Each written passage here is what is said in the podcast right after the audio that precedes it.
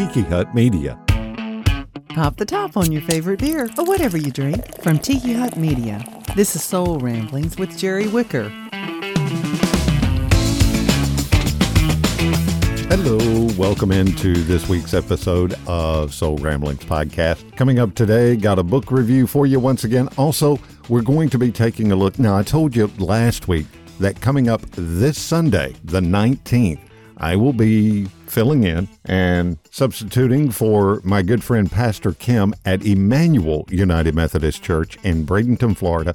Got a link to that church's Facebook page in the show notes. I'll be preaching beginning at 9:30 Eastern Time this coming Sunday. You can watch that live on their Facebook page. Also, don't forget you can also check out my interview on another podcast. It's not normal, it's toxic where I get interviewed by Dr. Heidi, and we talk about toxic relationships and how religion plays a part of that and re- spiritual beliefs and spiritual abuse. Great episode. Go by and check that out as well. Link is in the show notes. And this week, as I was preparing for the sermon on Sunday, I am using actually the scripture of Psalm 84. And as I was preparing, I actually was working on two different sermons at the same time. And I've got the alternate sermon, if you will. I'm not really going to preach a sermon to you, but I'll go over some of the things I came up with that are not going to be part of the sermon this coming Sunday. Just some different ideas that I had on Psalm 84. But before we get to all of that, wanted to go over another book. I've been reading a lot here lately, and I picked up a copy of a book from 2016, Born to Run by Bruce Springsteen. It's his autobiography. And the reason I picked it up is I've always been kind of a big Bruce Springsteen fan, be honest with you, full disclosure here. I've not liked everything he's ever done, but I've always liked him. And so it would be hard for this not to be a fun read for me. I loved the stories of his childhood, of near poverty, Catholicism, Freehold, New Jersey, his family, his awful father. Bruce's ambition from the get go is fascinating as was his desire for fame. He's very honest and searching in this memoir, with 30 years of therapy to grease the wheels, as a matter of fact, and I found him to be quite articulate about his emotional landscape. He also takes a very deep look at depression and getting old. It was thrilling to read about him and how he discussed how he wrote particular albums and how he writes songs. One of the quotes from the book toward the end, he says, Writing about yourself is a funny business, but in a project like this, the writer has made one promise to show the reader his mind. In these pages, I've tried to do this. And the boss certainly delivered on this book. I cannot compliment this book enough. Springsteen writes his autobiography like he writes his music, with an honest voice and in the most beautifully stunning way. He has a way with words. They reach inside you and open you up, heart and soul. Reading about how he made it to the top is very inspiring. A man who came from nothing and would not stop until he had everything all in a bid to achieve that elusive American dream. But what happens when you achieve that American dream? How does your music and style of writing change? How do you relate to the life you used to have and the dreams you used to strive for?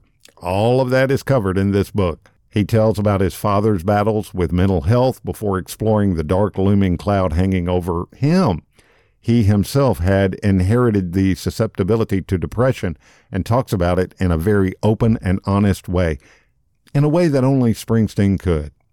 One of my major takeaways from this book is that Bruce Springsteen is a guy that will always empty the tank in everything he does, and he infuses that philosophy into the E Street Band. They'll play for at least three hours every night like it's the last concert they'll ever play. That is showmanship. That is passion. That is the boss. That is Bruce Springsteen. I highly recommend give five stars to Born to Run by Bruce Springsteen. We'll be right back after this short break. The law firm of Becker and Lindauer worked tirelessly to make sure drunk and impaired drivers are held responsible for the wreckage they cause. Incredibly, Florida does not mandate that all drivers carry bodily injury liability insurance. As such, Florida has one of the highest uninsured motorist populations in the country. Many drivers carry only minimal coverage, providing only a fraction of the protection needed by those they injure or maim. If you or a loved one were injured as a result of negligent conduct of an uninsured or underinsured motorist, the team at Becker and Lindauer can help in making sure your legal rights are protected. With over 45 years of combined experience, call today for a free consultation. Area code 941 567 6728. Again, 941 567 6728 or visit their website. The link is in the show notes. All right, the scripture that I'm using for this Sunday's sermon when I preach over at Emmanuel United Methodist Church in Bradenton, Florida, 9:30 once again 9:30 Eastern Time Sunday morning. You can check that out. Again, link is in the show notes and you can live stream that to their Facebook page. I'm using Psalm 84 and that scripture reads, "How lovely is your dwelling place, O Lord of hosts." My soul longs, indeed it faints for the courts of the Lord. My heart and flesh sing for joy to the living God. Even the sparrow finds a home, and the swallow a nest for herself, where she may lay her young at your altars. O Lord of hosts, my King and my God. Happy are those who live in your house, ever singing you praise. Happy are those whose strength is in you, and in whose heart are the highways to Zion. As they go through the valley of Baca, they make it a place of springs. The early rain also covers it with pools. They go from strength to strength. The God of gods will be in Zion. O God of hosts, hear my prayers, give ear. O God of Jacob, behold our shield. O God, look on the face of your anointed. For a day in your courts is better than a thousand elsewhere. I would rather be a doorkeeper in the house of my God than live in the tents of wickedness. For the Lord God is a sun and shield. He bestows favor and honor. No good thing does the Lord withhold from those who walk uprightly. O Lord of hosts, happy is everyone who trusts in you. When I started putting together this sermon coming up on Sunday, I was actually writing two different sermons. I had two different ideas. And we're going to talk about passionate worship on Sunday. But today, I wanted to focus on what is right with the church. And I'll, I'll tell you the, my reasoning for that. So many times over the years, and I've been one of them, I've heard what's wrong with the church. I've even said what's wrong with the church because there is a statistic that haunts me. And I heard this several years ago. The average person invites someone else to worship once every 38 years. Think about that. The average person in church invites someone else to worship once every 38 years. Now, there are plenty of reasons why that's the case. It's not easy inviting someone to church, it can feel uncomfortable. We don't want others to think we're making assumptions about them. But I think it's also uncomfortable because we've become consumed by what's wrong, even though we, in the church are the very people who go to church. And I could go on and on about things that are wrong with the church. Like when I hear a preacher say something and I say, can, can you believe he had the nerve or she had the nerve to say something like that from the pulpit for crying out loud? And they call themselves a preacher. I've also heard the people are so judgmental there. They only care about themselves and their own problems. The church is full of hypocrites. And there was one time I was talking with a non believer, somebody who did not want anything to do with the church, and she was telling me all of her reasons why. And to be honest, some of them were very, very true. And I just stopped and I said, "Wait a minute, I, I, I've got to, I've got to know something. I'm listening to you here. I, my faith is very important to me. I preach the word, and I just have to ask." If there are so many things wrong with the church, then why are you even interested? And without missing a beat, she said, Because it's where I hear Jesus. Hmm. What's right with the church? It's a far more interesting question than what's wrong with the church. We all know what's wrong with the church. We all have examples of what's wrong. A time we've been hurt, a sermon that went too far, on and on it goes. The church is broken because it is filled with broken people. And yet, we listen to the psalmist in Psalm 84 How lovely is your dwelling place, O Lord! My heart and flesh sing for joy to the living God. Blessed are those who sing to the Lord. I would rather be a doorstop in the house of God than live in the land of wickedness. There must be something right with the church. Otherwise, none of us would go. None of us would be interested. The church is the place where people discover the truth that God is on the move, searching in the bushes of life for those who are lost, which, to be clear, includes each and every one of us, you and me. Sure, we might experience the divine in all sorts of other spaces and places, but it is in church, in worship, where we learn the language to articulate those experiences. It might take one Sunday, it might take a lifetime of Sundays, but at some point we realize that God is the one who found us, not the other way around. But if you ask me today, what's right with the church? My answer would be Jesus. Jesus is what's right with the church. It is because of Jesus that we have hope and we have community. And hope and community are rather countercultural words and ideas these days. They may not seem very different, but the world provides us with opposites doom and isolation. The pandemic has only furthered our division from one another while terrifying us about whatever might come around the corner next while we sequestered ourselves into bubbles. But in Jesus, we are given hope and community because the church embodies hope and community. We call the good news good news because it is, in fact, good news. Despite a rather sordid history, the church doesn't exist to wag its fingers at Christians for doing certain things or not doing certain things. The church exists to tell the truth. God, author of the cosmos, came to dwell among us through the least likely of families in order to teach and live and heal and preach and provide a vision of a new reality that, when push comes to shove, led to our rejection of the truth through the cross but then Jesus was given back to us three days later, and his resurrection is now our promised resurrection. That truth gives us both the courage and the conviction to not live for ourselves, but for the sake of others. When we consider God's humility for us, it starts to change the way we see and interact with each other. We start to do all sorts of strange things like give away food to people who are hungry and provide friendships to the lonely and hope to the hopeless. The church can be and is the place for life altering blessings because the church is Jesus' way, it's, it's Jesus Christ's body for the world. We today have the blessed and remarkable opportunity to be what we've always been called to be different. We, the church, model God's future in the present. We don't see one another through the lens of cultural controversies, but instead through the mercy, grace, and love of God. We can do this because we have the scriptures and the songs and the psalms and even the sermons that do not exist as a brief reprieve from the harsh realities of life, but instead they make our lives intelligible in the first place. In short, the church is called to be a community of ordinary virtues. That is, we live by grace. Thus, we are not just a group of people who get together for an hour once a week who happen to believe in love and peace and liberation or any other abstraction.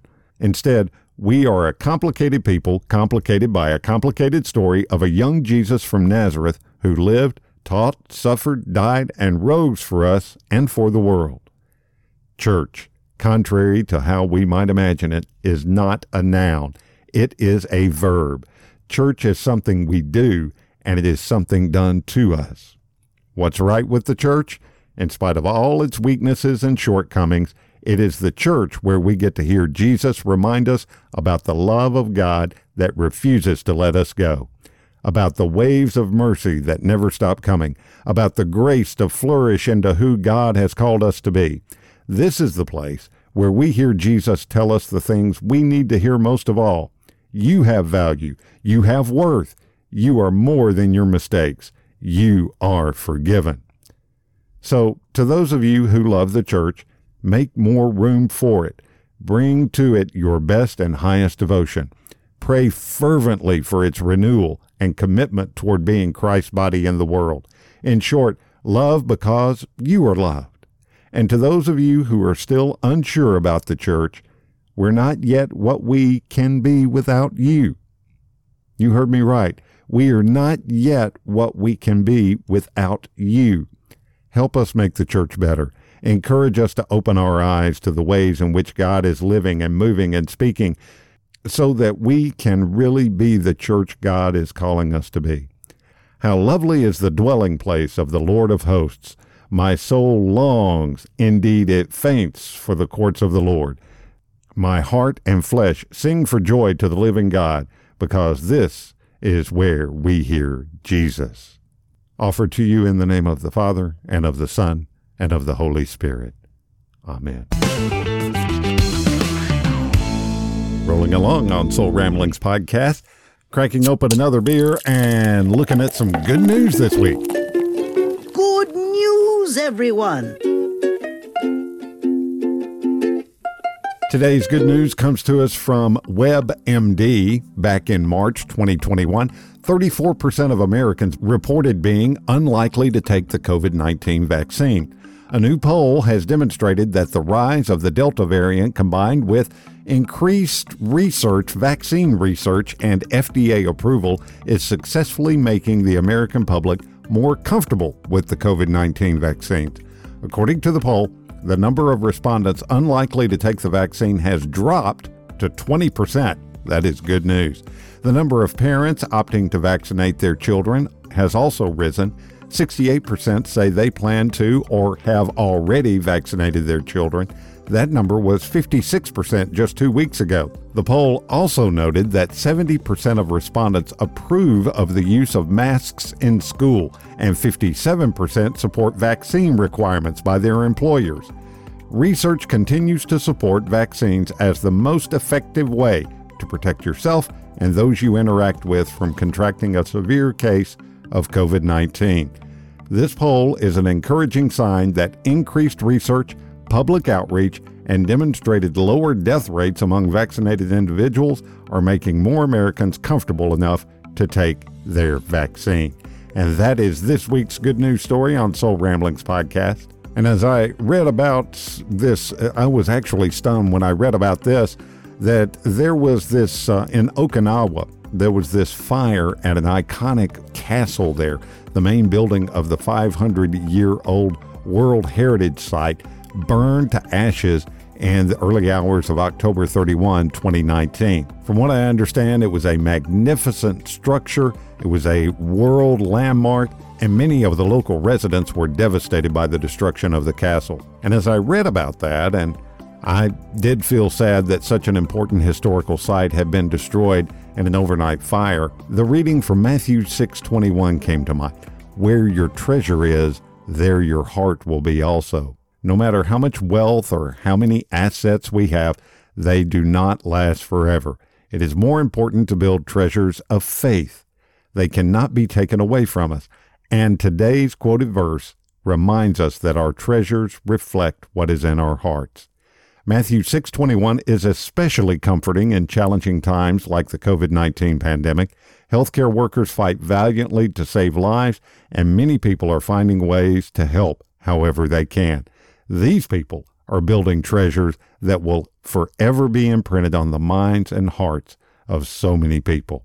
Hey, I invite you to head over to our Facebook page. We've got a link in the show notes. Also, Instagram. You can connect with us, get social with us, either on Facebook or Instagram. You can also check out our blog. It is soulramblingspodcast.wordpress.com or shoot us an email, soulramblingspodcast at gmail.com. I want to thank you so much for tuning in today and give you this last piece of advice. If you believe in goodness and if you value the approval of God, fix your minds on whatever is true and honorable and just and pure and lovely and praiseworthy. I'm Jerry Wicker. I want to thank you for the gift and privilege of your time today. Until next Wednesday on the Soul Ramblings podcast, grace, peace, cheers. Thanks for listening to Soul Ramblings with Jerry Wicker. Download new episodes every week. And if you haven't already, subscribe and be sure to leave us a rating and review. Soul Ramblings is a Tiki Hut Media production.